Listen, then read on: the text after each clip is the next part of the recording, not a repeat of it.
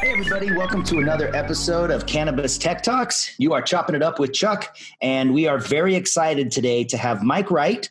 Uh, he is the operations manager for Blu Room Enterprises, aka Blu Gro House Technology. Did I get that right, Mike? Yes, indeed, or Blu Gro Systems, yes. Okay, Blu Gro Systems. Well, anyways, we're very excited to talk to you and uh, and welcome to the uh, podcast. Thank you. I'm happy to be here. So we uh, so we met actually at a, uh media event in LA, and um, and I was really excited to find out what you guys are doing over there. Um, especially because you bribed all the media people there with some absolutely fantastic coffee. Um, and not to not to put the cart before the horse, but you guys are using this uh, this technology to make this incredible coffee. Um, but it also has applications uh, for cannabis, right? Absolutely, because uh, it actually works all across agricultural products. Beautiful. That's the that's that's what we were going for right here. Um, can you tell the audience just a little bit about kind of your background and your experience prior to finding yourself smack dab in the middle of all this high speed technology um, that is applicable for not only coffee but growing everything, including cannabis? Sure. When I uh, I went to college uh, back in the late '70s, early '80s, when uh, quantum physics was seeping into every every discipline and every philosophy, and and uh, any undergrad who wanted to customize their own uh, track could you know weave in a physics component to it, and I ended up doing that. And so my sponsor would search all these ancient legendary texts that used to be considered myth and fable and his whole premise was what if these were the scientists of their day? And he used all of that uh, literature to propose grant funding. So I got the idea early on about multidiscipline and thinking broad instead of specializing. Huh. Uh, jump, jump forward to after getting out of the military, uh, I moved up to the Pacific Northwest, uh, bought five acres of land. I was a back to the lander, my wife and I just to sort of re uh, reframe our lives and, and take a look after our uh, adventures in in capitalism and our adventures in uh, the military. And um, I, I grew uh, potatoes. I was an organic gardener. I uh, ended up managing a gardening store, and I got exposed to uh, Rachel Carson's, you know, Silent Spring, Secret Life of Plants, Secret Life of the Soil, and all these other uh, somewhat metaphysical approaches to agriculture and growing, but really rooted in what I had learned in quantum physics about the subtler effects that are not based on the Darwin and not based on Newton's view of physics and just nitrogen and phosphorus and potassium is all a plant needs. So 30 years later, uh, here I am in developing this kind of technology that helps any plant and any community uh, build a, a richer environment. Did you did you find that this was kind of a almost like a spiritual uh, type uh, journey or or uh, you know a, an evolution for you besides just the science? It certainly was. I, I, was a seeker from the age of ten when I got beat up on the playground, and I said, "There's got to be more to life than this." And my dad took me to a judo class. So instead of a you know a classic Chicago suburbs playing football uh, kid, I ended up going to judo class and learning all about the uh, the uh, Oriental cultures and the Oriental perspective of of energy and resonance and and avoiding direct conflict by not finding an a polar opposite, but finding a relationship that's collegial or collaborative. And that led me eventually to uh, become a student of a number of spiritual methodologies, a number of different philosophies, and eventually I found uh, JZ Knight, uh, who was the channel for Ramtha, and uh, joined that training program. And uh, still to this day, uh, I'm a part of that program as well. And it was JZ Knight that invented the core technology that uh, Blu Room Enterprises develops in, in all the different areas. Who is that? Uh JZ Knight? JZ Knight. she's the inventor. She's the one that got the patent on this. she had been tested back in the uh, mid 80s uh, by a group of scholars uh, excuse me, mid 90s, a group of scholars that said, yeah, we don't know what she does, but she's clearly not faking it and she's not a split personality. She's accessing other levels of reality. And um, so it's a metaphysical journey in and of itself. But she has the ability to leave her body and experience all these other realms that we're swimming in, even though we may not be aware of them, and and bring back that knowledge. And that's how the blue technology uh, sort of came into physical being. Wow. I have a feeling this is going to be an interesting uh, podcast here. And we are chatting with uh, Mike Wright, and he is going to talk to us now about um, Blu Room LLC or Blu Gro Technology, and let's talk about specifically what what is going on in this uh, in this Blu Room, Mike. Okay, the the the original uh, piece of equipment was a an octagon structure with a couch in the center. The inner uh, uh, walls were lined with uh, stainless steel, highly polished mirrors ultraviolet B lamps, and uh, blue LEDs.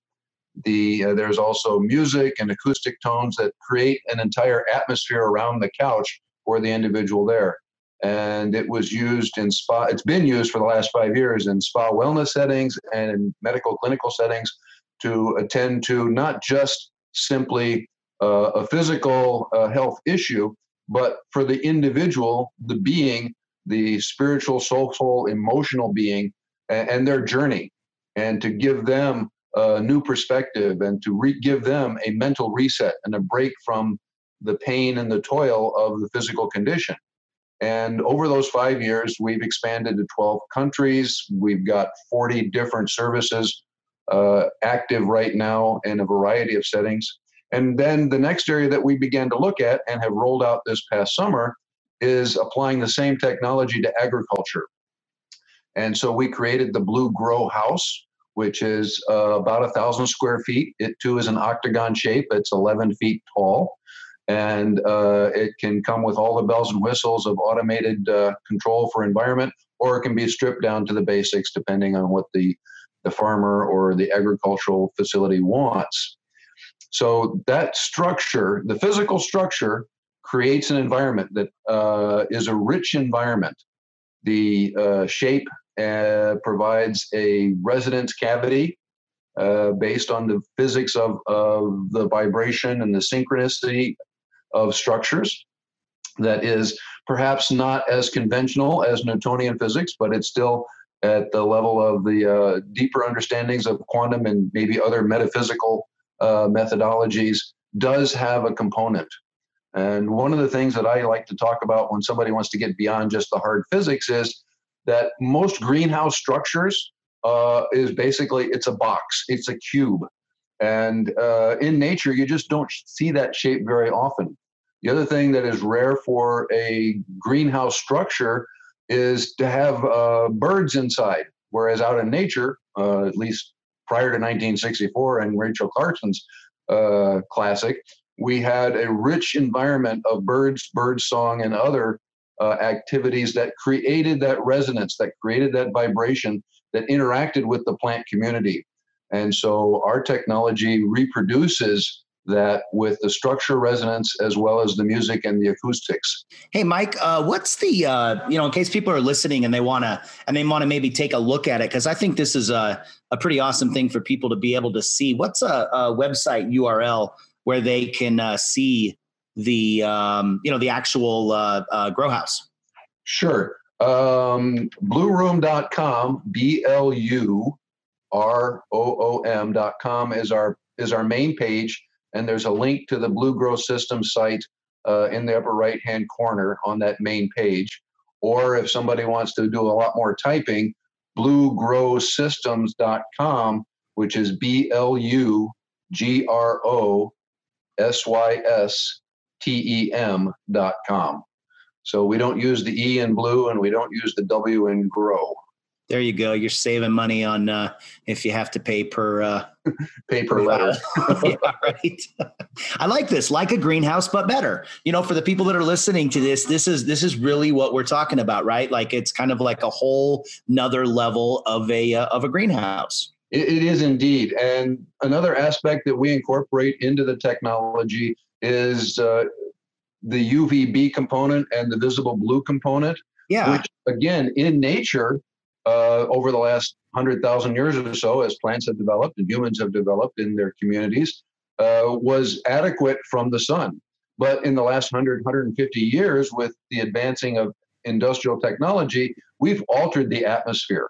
And it's visible uh, in the spectral analysis. You can see the changes, particularly the diminishment at the blue end of the spectrum and the uh, reduction of UV and uh, blue that reaches the Earth's surface uh, because blue and ultraviolet scatter more easily coming through the atmosphere. Wow. So you're basically uh, recreating the environment or recreating that UV spectrum that used to be available to plants before, but it's changed through you know uh, through time and stuff like that. And you're basically kind of taking it back to where the plants can get that that full spectrum.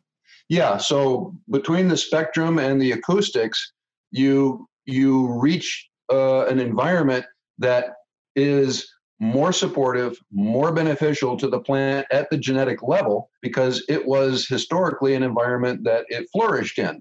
And when modern agricultural technology post World War II basically stripped down a plant to, you know, its ash characteristics and said, well, all we need is nitrogen, phosphorus, and potassium in just enough quantities to, you know, get the plant to do what we want it to do, it became a factory farming operation uh, which does create the product, but it doesn't create the kind of nutrition and the rich, rich uh, flavor spectrum and nutritional value that historically uh, we came to in, in small farms and in in the pre-industrial eras that our bodies depended upon in for their health and nutrition.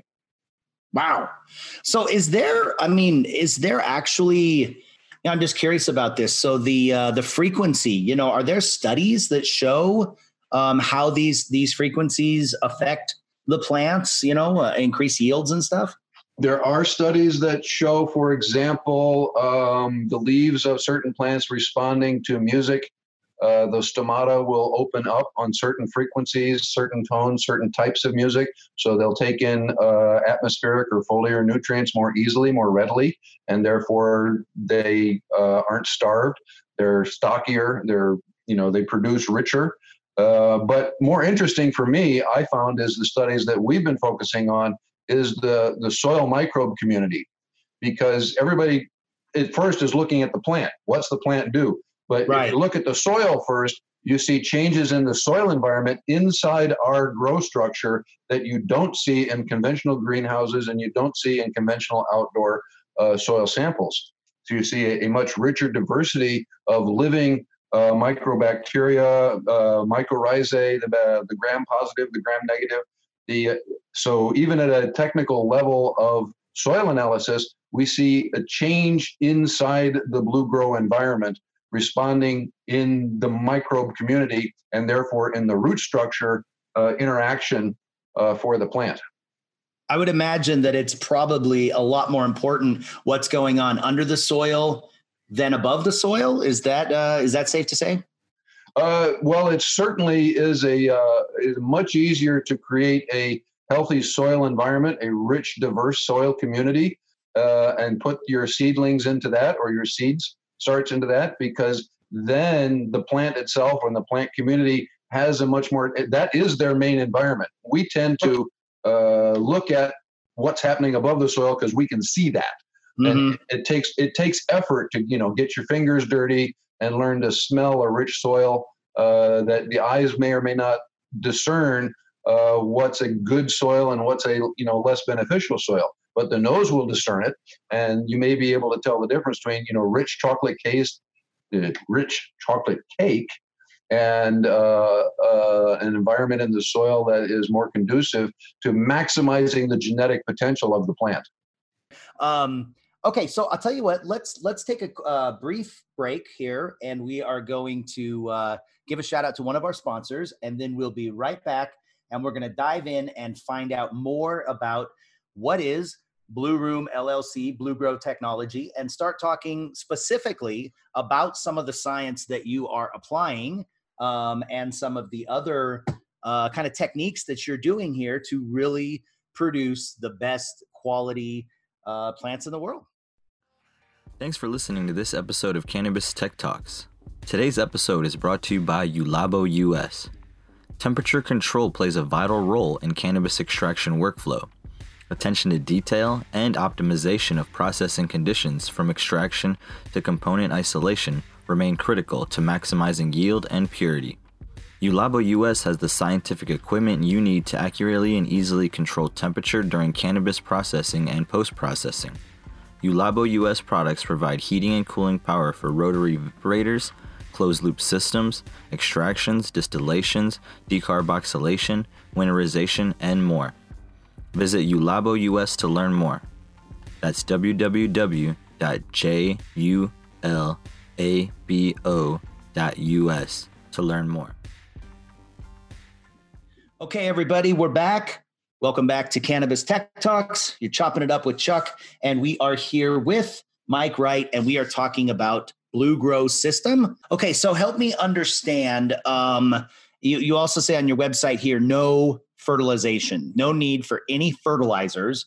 So uh, let me ask you this: if the you know the light, the spectrum of the lights, and you've got the uh, you know the frequency, you've got everything that's that's uh, that's going on to make this basically a uh, you know like a green a next level grow house um, greenhouse why wouldn't fertilizer look like if you just take everything else that you guys have done and it's all you know tip top you know scientific you know spiritual everything like that why wouldn't that fertilizer just help a little bit more um, how come you guys don't you know no need for any fertilizers well um, i this is this is an interesting subtlety because uh, the soil actually has a rich chemical resource available, but it's all locked up in inorganic form. Mm. And so there's plenty of nutrients already in the most soils that because conventional farming, conventional agriculture doesn't consider soil to be what they're growing, that doesn't consider the microbe community to be their un, unpaid labor, they think that they have to add more basic nutrients, more nitrogen, pounds per acre, more phosphorus because it's leached out from the winter rains, more potassium because the potassium's locked up, but it's all actually still in the soil. And so we end up in conventional agricultural putting more additions in, spending more money, putting more stuff on top and scratching it in, but it's so intense that the roots actually have to, you know, work around what we're putting in because the roots don't have the soil community, they don't have the mycorrhizae, they don't have the actinomycetes that are the interface that digest or pre-digest and take the inorganic material into an organic state that the root fibers can then take up and, and feed on. It would be like us eating bricks instead of eating burgers. And uh, you know, mm. too hmm. many bricks and you can't get out of your driveway. Yeah. yeah, that's for sure. Um, so what what made you what made you want to take this this approach and this technology and everything like that into the cannabis industry? Uh, Washington State was one of the first states in the U.S. to uh, pass uh, the cannabis laws, and so I've been able to watch what's going on here in the regulatory environment mm-hmm. and and see the parallels uh, from you know the early prohibition days of the 20s and 30s and how that alcohol was brought back into the legal side of, of commerce. And to be a part of that journey uh, sort of refirst, resurfaced our interest in, in what we could contribute to the cannabis industry that wouldn't require more, uh, you know, conventional uh, agricultural approaches. And I understand, just like in any other uh, agricultural industry where you want as a grower or a processor to be able to distinguish your basic product from the competition. And so we started with coffee and some other agricultural products that uh, Dr. Matt had available to him through contracts down in Ecuador, coffee in, in Hawaii. And uh, we sent those out, and they were very well received. Uh, our coffee farmers took gold and silver medals at the Paris Cupping competition in 18 and 19. And so we knew just from our prototype testing that what we, our approach to agriculture was making a difference at the taste side as well as the nutrition side at the at, at the end user part that could allow somebody to distinguish their product uh, from your run of the mill product. Ah, so you guys were you guys were you had an aha moment where you were like, okay, you know what? If this is going to work for you know coffee and this is going to work for other things, this could produce some of the best uh, uh, cannabis, and uh, and then it was just kind of go from there. Yeah, because cannabis is really at the start of its launch. Mm-hmm. As, as crazy as it's been for the last decade, it's still early in you know in terms of what does the consumer demand ultimately uh, balance out at because ultimately it's a consumer product now and so the uh, the grower and the processor are going to want a consistent experience for their buyer their end user and to be able to brand that and identify that um, gives the grower and the processor a guaranteed market once they identify you know what their niche is they've got a solid demand market that that supports that feedback mechanism, that community um, of growers, processors, and end users. Wow. So and then that creates a a ultra premium product. Yeah, or at the very least, it creates a stable relationship between mm-hmm. the grower, the processor, and and the end user. And sure, there may be you know distributors and middle entities involved and retailers, uh, as opposed to say you know consumer-based community agriculture. But we've seen this pattern before and as early as cannabis is in becoming a, a, consumer industry this is just is a great time for us to be able to offer the technology for those that are interested in distinguishing um, their brand uh, with something that is not going to be easily replicated by competitors I like that. I like that. Um, what what kind of how how can people in the cannabis industry, if they're interested in this technology, um, how can they how can they get involved? How could they try it out? And then most importantly, you know what what can they expect um, by utilizing this kind of uh, this this system that you guys have developed? Well, uh, easiest way to get involved is by way of the website and just you know sending a contact email, a query uh, for more detailed information to get connected with uh, Matt Martinez, who's the co-developer and our lead on the agricultural side. We can set up a, a call uh, just to find out what the level of interest is. Um, you know, one of the challenges is somebody's going to ask us in advance, well, how much before I invest? What am I going to get in return? And yeah, we're early in this technology. We've got you know comparison growths we're doing, uh, you know, you get more leaf, you get more bud, you get sooner market cycle or shorter market cycle from seed to product. And we don't have five years of research on this to say, oh, well, here's all the studies. We're, we're, we're six months into this, maybe a year. Um, our folks out in Hawaii are doing some cannabis testing right now uh, with starts that are inside our grow house and starts that are inside their conventional grow structure. And uh, I mean, they're seeing uh, stockier, uh, shorter, stockier uh, plants. They're seeing earlier uh, leafing and fruiting, but we don't really have the long-term research that somebody who is, you know, well established is waiting for a write-up that says, well, here's, you know, here's all the third-party research. In fact, if somebody wants to get involved, uh, one way that a grower might want to get involved is to send some samples to our folks uh, in Hilo and say, here, you know, here's some of my seeds, or uh, try and send me back what you get from this. Let me compare to what I'm doing. So we're still uh, looking for people that would help us establish uh, the the growth cycle rates and and reproduce what we're doing so that uh, it's not just us because obviously we have an interest in in our own product and, and selling uh, selling the uh, the structure and the technology. So you can't 100% rely on what we say about our own work. We want a few other people that are involved to say, "Oh yeah, I tried it and I saw the difference." That's why we presented the coffee at the media event. It's like, yeah. here, try it. You know, if you like it, give us a call. Um, and all of this technology has a subjective component to it because it's not classical physics and it's not post World War II agriculture. There's a psychological component to it. It's psychophysical.